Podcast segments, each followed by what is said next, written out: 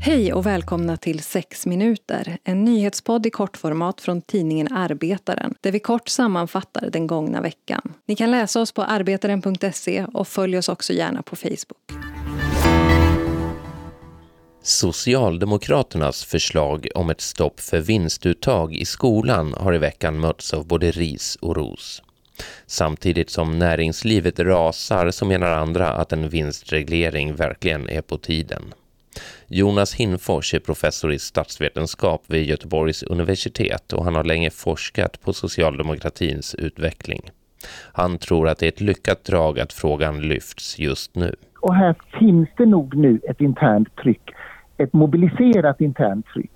Ja, jo, jag gissar att eh, det kommer att bli en valfråga. Det säger alltså Jonas Hinfors vid Göteborgs universitet. Andra som arbetaren pratat med menar att Socialdemokraterna borde bli ännu tydligare i frågan om vinster i skolan. Bland annat säger Markus Larsson vid tankesmedjan Balans att partiet inte bara borde prata om vinstuttag utan också om hur aktiebolag och stora skolkoncerner påverkat den svenska skolan de senaste åren. Om förslaget går igenom och hur det i så fall kommer att formuleras fattas på den socialdemokratiska partikongressen i början av november. Läs hela reportaget om vinster som valfråga på arbetaren.se. Endast ett fåtal dödsolyckor på jobbet leder till åtal och fällande dom. I minst 43 av de 55 dödsolyckorna som ägde rum på svenska arbetsplatser 2018 har ingen arbetsköpare än så länge ställts till svars. Det visar en ny granskning av tidningen Arbetet. Sammanlagt har böter på 12 miljoner kronor dömts ut i sex av fallen där en anställd omkom på jobbet 2018. I fyra av dessa fall var de omkomna unga personer i åldrarna 20 till 25 år. Dödsolyckorna på svenska arbetsplatser har ökat något igen sedan minskningen förra året i samband med corona.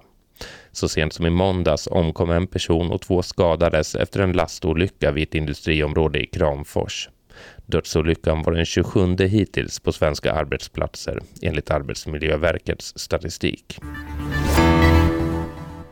På söndag är det val i Tyskland och nu visar en ny undersökning från stiftelsen Algorithm Watch som granskar automatiserat beslutsfattande att det högerradikala och rasistiska partiet Alternativ för Tyskland får högre ranking och fler visningar i nyhetsflödet på Instagram än andra partier. Vad det här beror på är ännu oklart men det kan vara så att AFP-politikerna är bättre på att utnyttja Instagrams algoritmer vilket gör att de får större genomslagskraft, menar flera experter. För första gången på många år ser just nu de tyska socialdemokraterna, SPD, ut att gå mot seger i parlamentsvalet. Det skulle i så fall leda till att Kristdemokraterna, CDU, förlorar makten efter 16 år. Och nu till ett annat högerradikalt parti. Alternativ för Sverige fick i helgen sina första tre mandat i kyrkomötet efter söndagens kyrkoval. Samtidigt backade Sverigedemokraterna något och vänstern i Svenska kyrkan, VISK, gick fram kraftigt. Men att Alternativ för Sverige, som storsatsat inför valet, nu får sitta med i Svenska kyrkans högsta beslutande organ kan betyda mycket för det rasistiska partiet. Det menar åtminstone Anna Fröjd som är chefredaktör på den antirasistiska tidningen Expo. AFS ser nog garanterat det här som en framgång. Vad kan det innebära för dem då i, i, inför kyr, kyrkovalet sägs ju av många vara liksom första steget in eller vad man ska säga. Precis, nej men det ger ju eh, energi till det här eh, fortfarande väldigt marginella och lilla eh, utmanarpartiet eh, inför kommande liksom, riksdagsval. Det sa alltså Anna Fröjd, chefredaktör på tidningen Expo.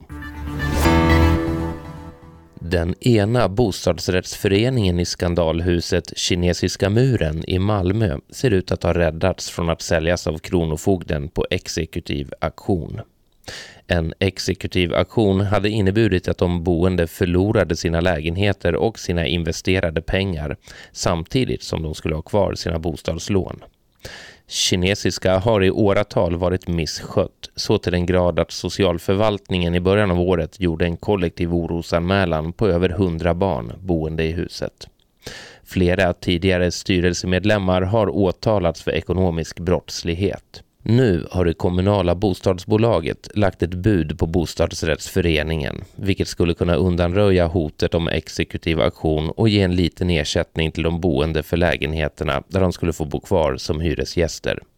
Läs mer om det här och mycket annat på arbetaren.se.